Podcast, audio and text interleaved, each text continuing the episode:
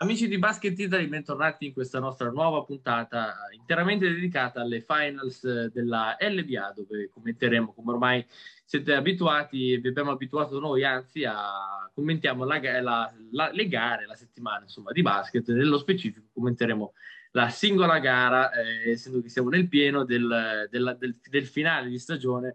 Siamo arrivati a gara 5 delle, delle finals con la partita ieri sera trionfale, la la Virtus Bologna sull'Olimpia Milano che porta la serie appunto sul 3-2. Eh, fortunatamente quest'oggi non sarò solo e ho con me un ospite di tutto calibro, un tifoso dell'Olimpia un parecchio preparato ed è un onore con me oggi avere, avere il nostro inviato dell'Olimpia Milano, Dario Destri. Ciao Dario. Ciao, ciao a tutti. Inoltre vi ricordo di ascoltare il nostro podcast disponibile su Spotify, Apple Podcast e Google Podcast, di seguirci qua su YouTube, eh, commentare, mettere un like, condividere, attivare la campanella se i nostri contenuti vi piacciono e ne volete sempre di più. Bene Dario, direi che le, con le presentazioni iniziali abbiamo, abbiamo terminato ed entriamo nel, nell'ottica della nostra chiacchierata commentando quella che è la serie finora, nello specifico con, con quella che è stata ieri sera gara 5 comunque raccontami un po' che gara è stata e un po' anche le tue impressioni a, a, a caldo dopo la gara di ieri. Ma allora, diciamo che secondo me ha rispettato un po' quello che poteva essere il pronostico prima della gara 5, perché comunque era sì il primo match point per l'Olimpia, però si giocava a Bologna, Bologna sicuramente voleva eh, riscattare quelle che sono state le due partite in casa la, del, dell'Olimpia dove ha perso, ecco infatti si è visto subito dall'approccio che la Virtus ne aveva un po' di più. Uh, Milano non era fresca come al solito, infatti la peggior notizia per Milano è stata la resa di Shields che eh, prima ha giocato male o comunque si è intestardito un po' troppo, poi si è scavigliato e non ha certo giocato bene eh, su una caviglia dolorante. Però ci sono tanti meriti, tanti meriti della Virtus perché eh, ha saputo cambiare qualcosa, è tornato centrale eh, da quello che ho visto, trovato molto centrale nella, nell'azione offensiva Jaite, sono riusciti a cercarlo in profondità e questo ha fatto molto soffrire l'Olimpia, a cui poi si aggiunge la solita prestazione di Schengelia che sta... Eh, secondo me Schengelia contro eh. Melli è proprio la cosa più bella da vedere.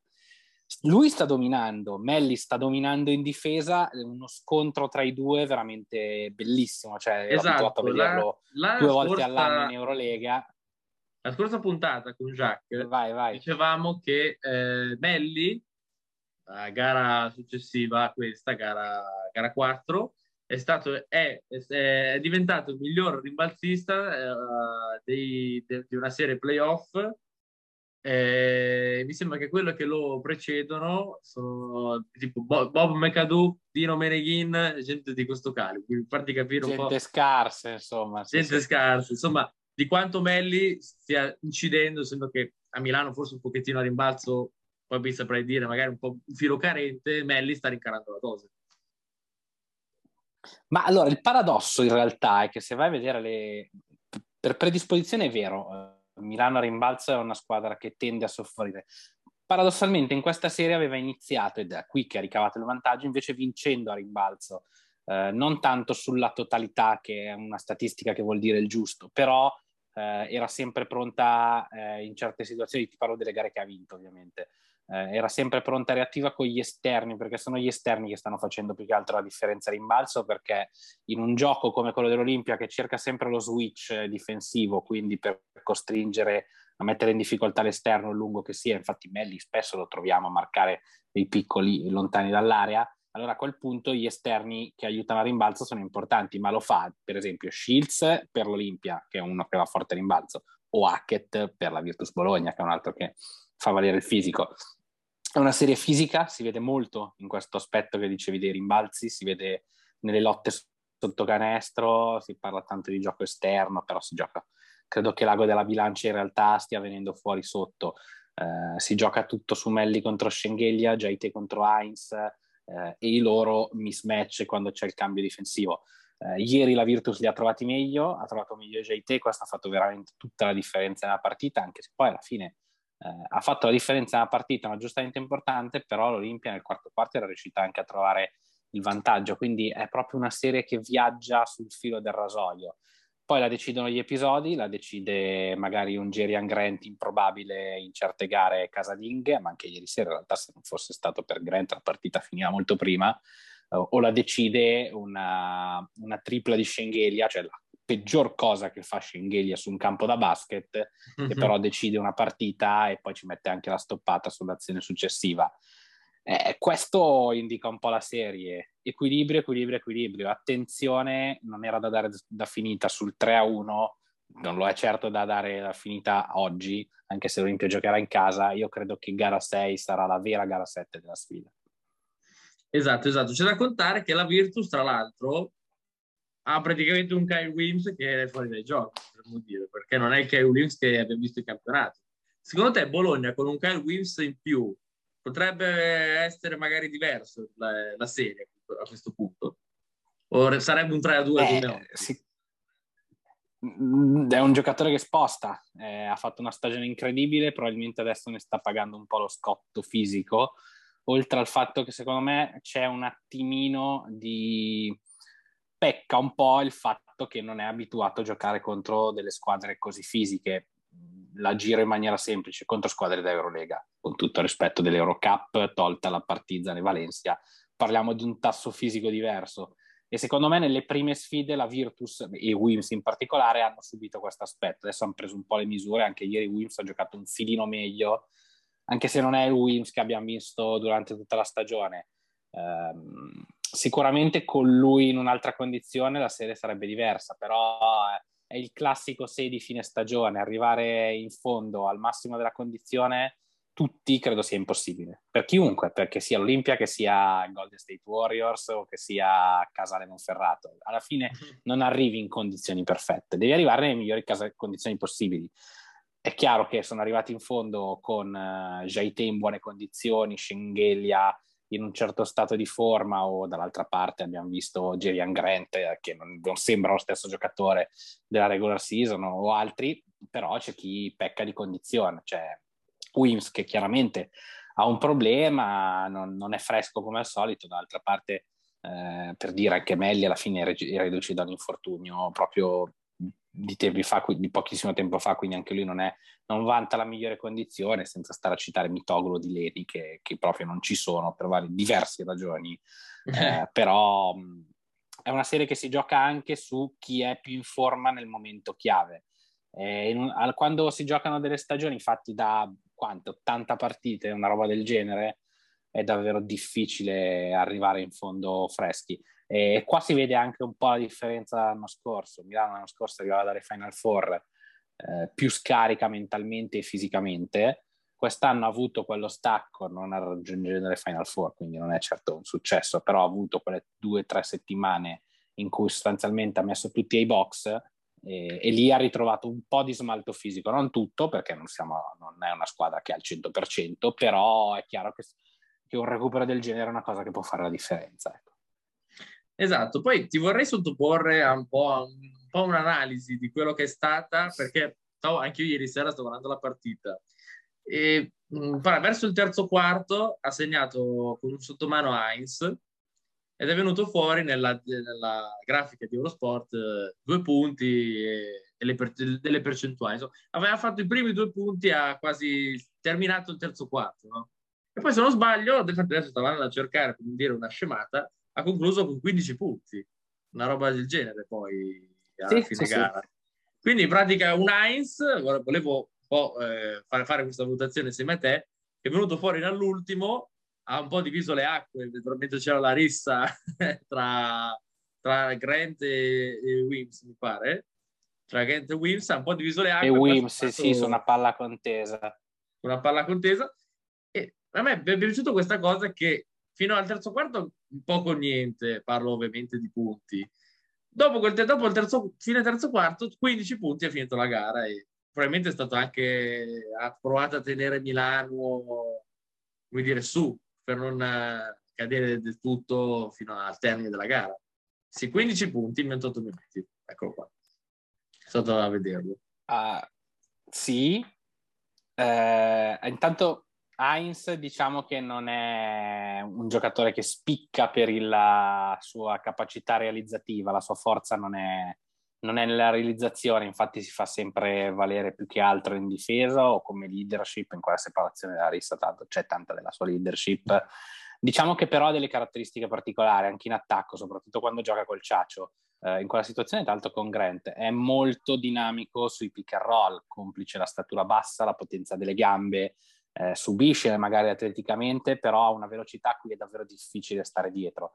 Eh, non è sempre facile da sfruttare, infatti ci si riesce solo in certe occasioni e in quella eh, terzo quarto, quando ha messo quella serie di canestri consecutivi, ha fatto, erano tutte giocate in pick and roll dinamico. Eh, è chiaro che servito in, con quel tempismo, che non è proprio una roba che riesce a chiunque, ma soprattutto con un uh, rollante che riceve in quel modo e sa andare su in quel modo, un giocatore più di stazza come Jaite eh, lo soffre perché ha un'altra velocità, che è la stessa cosa che poi all'opposto soffre Heinz dall'altra parte, cioè la fisicità di, di Jaite. Eh, ha fatto valere le sue caratteristiche in un momento di difficoltà, è chiaro che serve per muovere la difesa e quindi trovare poi delle altre soluzioni in attacco, perché il classico di Heinz non è tanto questa è una giocata che fanno spesso, però spesso Heinz non va in fondo, spesso fa lo short roll dove apre per un tiro aperto, che è proprio il classico di Heinz, la, l'azione tipo di Milano ormai, pick and roll, short roll e apertura per il tiro da fuori. Ecco, diciamo che ieri il tiro da fuori funzionava il giusto, quindi ha provato a sorprendere la difesa che era palesemente preparata per andare a fare il close out sul suo short roll eh, invece ha dato fino in fondo ed è stato, già i te è stato infilato due o tre volte. Sono azioni che sostanzialmente hanno tenuto aperta la partita, perché se esatto. entravano quelle era davvero tanto così da finire. Esatto, soprattutto se dall'altra parte, dall'altra parte sempre Olimpia Milano, hai un assist man che porta il nome di Sergio Rodriguez. Anche ieri sei assist, sono andato a vedere.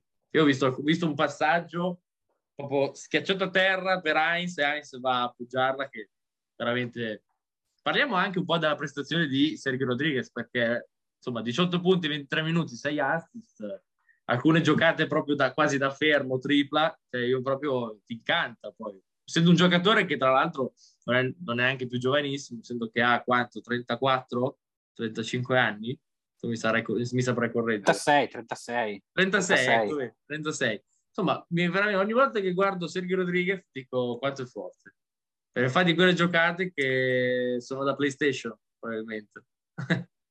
È un giocatore clamoroso, non lo scopriamo oggi, stiamo parlando di l'equivalente di Teodosic per Milano, se la vogliamo mettere sull'età, perché poi hanno delle caratteristiche diverse. Eh, non mi sta, vado controcorrente, in questa serie non mi sta facendo impazzire, eh, mm. perché ci sono tante situazioni in cui è costretto ad accelerare per scelta e pasticcia un po'. Eh, è chiaro che sta soffrendo la mancanza di un backup vero, perché Grant lo è fino a un certo punto, e ci doveva essere Malcolm Delaney, anzi doveva essere Sergio Rodriguez il backup, e questo è il punto, quello è il suo ruolo storico. Eh, lui quando gioca troppi minuti tende ad andare su di giri e un po' in sofferenza. Poi eh, le giocate sono lì, eh, quel pick and roll lo sa giocare solo Sergio Rodriguez, ma perché c'è lui che la passa e Heinz che la riceve, è proprio una roba a due eh, quasi unica in Europa. Ehm, le giocate da campione le ha, eh, ieri ha giocato bene dal punto di vista realizzativo anche, domani servirà a mio parere qualcosa di più perché per vincere gara 6 è sicuro ed è palese che eh, Rodriguez vuole lasciare la squadra con lo scudetto sul petto perché questo è il suo obiettivo, mi sembra piuttosto chiaro. Eh, prima di tornare in patria direi che vorrà lasciare la firma del campione per entrare definitivamente nella storia di questo club. Può farlo, non è più quello di una volta e si vede, eh, però le giocate sono lì. Quante volte l'abbiamo detto? 36 anni, gara 6, eh, come si dice in queste situazioni, mai sottovalutare il cuore di un campione, no? Eh, domani è il momento di dimostrarlo ancora una volta nella sua carriera, però attenzione che dall'altra parte ci sono altri campioni, eh, senza niente da sminuire. Esatto, esatto. Ricordiamo 18 punti, 23 minuti per Sergio Rodriguez. Invece facciamo un po' una, dire, una previsione dal futuro. Una, ci buttiamo nel futuro. Eh, prossima stagione, Eurolega, Milano contro Virtus. Quella partita lì, come seconda che sarà? Forse qua ci stiamo un po' distaccando dalla capire che... playoff, però mi piacerebbe comunque eh, capire... ad oggi è un po' difficile prevedere perché bisognerà vedere cosa cambierà la Virtus, cosa cambierà Milano un po' tra le righe, ormai lo sappiamo già. Eh, e soprattutto devi mettere il contesto, eh, regular season, che punto della regular season, eh, l'Eurolega è un altro mondo, cioè non, non per, eh, perché le, la Virtus non è da Eurolega, la Virtus è da Eurolega, ma fare una stagione da Eurolega è una roba massacrante e quindi ci sarà da gestire, ci sarà da, da capire come, come, saranno le condizioni, perché alla fine, come dicevamo all'inizio, quello che conta è come arrivi in fondo, in che condizioni arrivi in fondo, quindi durante la stagione devi un attimo gestire. E siccome la Virtus ha come obiettivo quello di fare i playoff di Eurolega, perché è il primo tassello per mantenere la licenza di Eurolega, poi sulle destini politici ne, ne capiremo di più fra un anno, però l'obiettivo dovrà essere quello, quindi non saranno mai partite qualunque, ecco, magari non agitate come, come questa finale, eh. insomma, auguro che almeno durante la regular season c'è un certo clima eh, si possa abbandonare, ecco. Esatto, esatto, quindi non vedo l'ora di vedere di vedere e capire come sarà quella partita trasportata in, fondamentalmente in un altro mondo come quello dell'Eurolega. Esatto, Parla- esatto. Parlavamo di nuovi acquisti, no? Che bisognerà vedere i nuovi acquisti Due sono già promessi sposi sia da una parte che dall'altra. Parlo di Amedeo dalla Valle per quanto riguarda la Virtus e Stefano Puputo per quanto riguarda Milano, giusto? Uh, sì, anche se c'è qualche c'è ancora qualche dubbio su Amedeo della Valle. Eh, qualche giorno fa il rumors è stato smentito da Dario Ronzulli, che è uno piuttosto informato sulla Virtus. È chiaro che c'è una trattativa in corso, non è ancora arrivata al suo dunque, però sembra destinata ad andare lì, mentre su Stefano Tonotto non, non credo che ci siano molti dubbi, è un accordo che sostanzialmente c'è da un anno, eh, verrà portato a termine e sarà interessante vedere Stefano finalmente debuttare in Eurolega. Esatto, esatto. E chissà se, perché c'era anche quella voce sponda Virtus, se Sergio Scariolo dovesse davvero convincere Sergi Baca a venire in Europa e a Bologna a giocare. Cioè, ti immagini? Ba- uno della allora, di Baca, che è un armadio come quello che Baca è stato il rumors è stato lanciato mi sembra dalla Gazzetta non me lo ricordo. Il giorno dopo eh, Emiliano Carchia tramite la gente di, di Baca hanno smentito Uh, è chiaro che la situazione sarà sempre in divenire, soprattutto per un giocatore come Ibaka che è in scadenza in NBA. Il suo obiettivo sarà ovviamente trovare un contratto in NBA. Io penso che lo troverà perché è un veterano uh, che in regular season torna utile, anche se sembra un po' marcio ultimamente nell'ultima stagione, però uh, è da vedere. E di sicuro quello che fa gola è che lui ha la cittadinanza spagnola, quindi in Europa giocherebbe da spagnolo. Ecco, mi stupirebbe un ritorno di Ibaka in Europa che non sia in Spagna. Certo, c'è il CT della Spagna, la Virtus, quindi questa cosa in un certo senso influisce, però un anno fa lo sentivamo anche con Margasol, eh, in più la Virtus sembra addirittura di chiusura per la firma di Jordan Miki, quindi eh, Ibaka lo vedo il giusto in questo momento. Secondo me è stata un po' una sparata, però il mercato sarà lungo, quindi facile sorprenderci. Esatto, quindi, però in pratica qualsiasi centro che è passato da, dai Toronto Raptors quando c'era Sergio Cariolo, lo, Scariolo lo accostano alla Virtus. Finisce così praticamente. O, o, almeno qualsiasi spagnolo. O almeno qualsiasi spagnolo, esatto. o con cittadinanza. Invece, eh, esatto. per la gara di domani cosa ti aspetti? Cioè, quali sono le tue previsioni? So che magari stai facendo un po' di scongiuri e non puoi dire niente perché può portare sfiga. No, senza, Però... senza sbilanciarmi, perché non lo farò, mi aspetto una gara nervosa, troppo nervosa, perché si arriva con un clima brutto. Eh, mi dispiace, però eh, il, il, clima che circonda questa gara 6 è proprio brutto. Tra le dichiarazioni di Zanetti di ieri, francamente, non me ne vogliano gli amici virtusini, ma inaccettabili. Eh, riusciti, hanno portato l'Olimpia Milano a una risposta ufficiale, cosa che non succede mai eh, per qualsiasi cosa, e significa che se eh, è arrivata a rispondere l'Olimpia di eh, Pantaleo dell'Orco di Giorgio Armani, Messina non è un santo, è uno che fa polemica anche lui, sia chiaro, eh, ne fa tante. Però se certi personaggi della dirigenza sono arrivati a rispondere in maniera ufficiale, significa che si è toccato un punto di non ritorno. Eh, non, è, non, fa bene alla serie, proprio né da una parte né dall'altra. Tra l'altro dirò una cosa citando un mio amico più esperto di me, eh, il clima nervoso è la cosa che fa peggio alla Virtus, che era la squadra che aveva più interesse, secondo me, a tenere un, un clima calmo perché era in condizioni migliori. L'ha messa sul nervosismo e secondo me ne hanno pagato, soprattutto in gara 1, si è visto. Eh, domani sarà per Milano il tutto e per tutto, quindi eh, lottare su ogni pallone, ci sarà un clima credo infuocato al forum perché gara 3 e gara 4 sono state una roba piuttosto intensa, non abituati a vedere a Milano una roba del genere. E, mm, mi aspetto degli aggiustamenti di Messina su JT perché è stato quello che ti diceva ha fatto la differenza. Mi aspetto degli aggiustamenti di Scariolo sui, su Rodriguez. Eh, attendo di capire la condizione della caviglia di Shields perché potrebbe essere l'ago della bilancia e se Shields non è al 100% qualcuno dovrà prendere delle responsabilità e quel qualcuno dovrà essere principalmente Devon Hall, credo, perché è il giocatore che più si avvicina a quella condizione.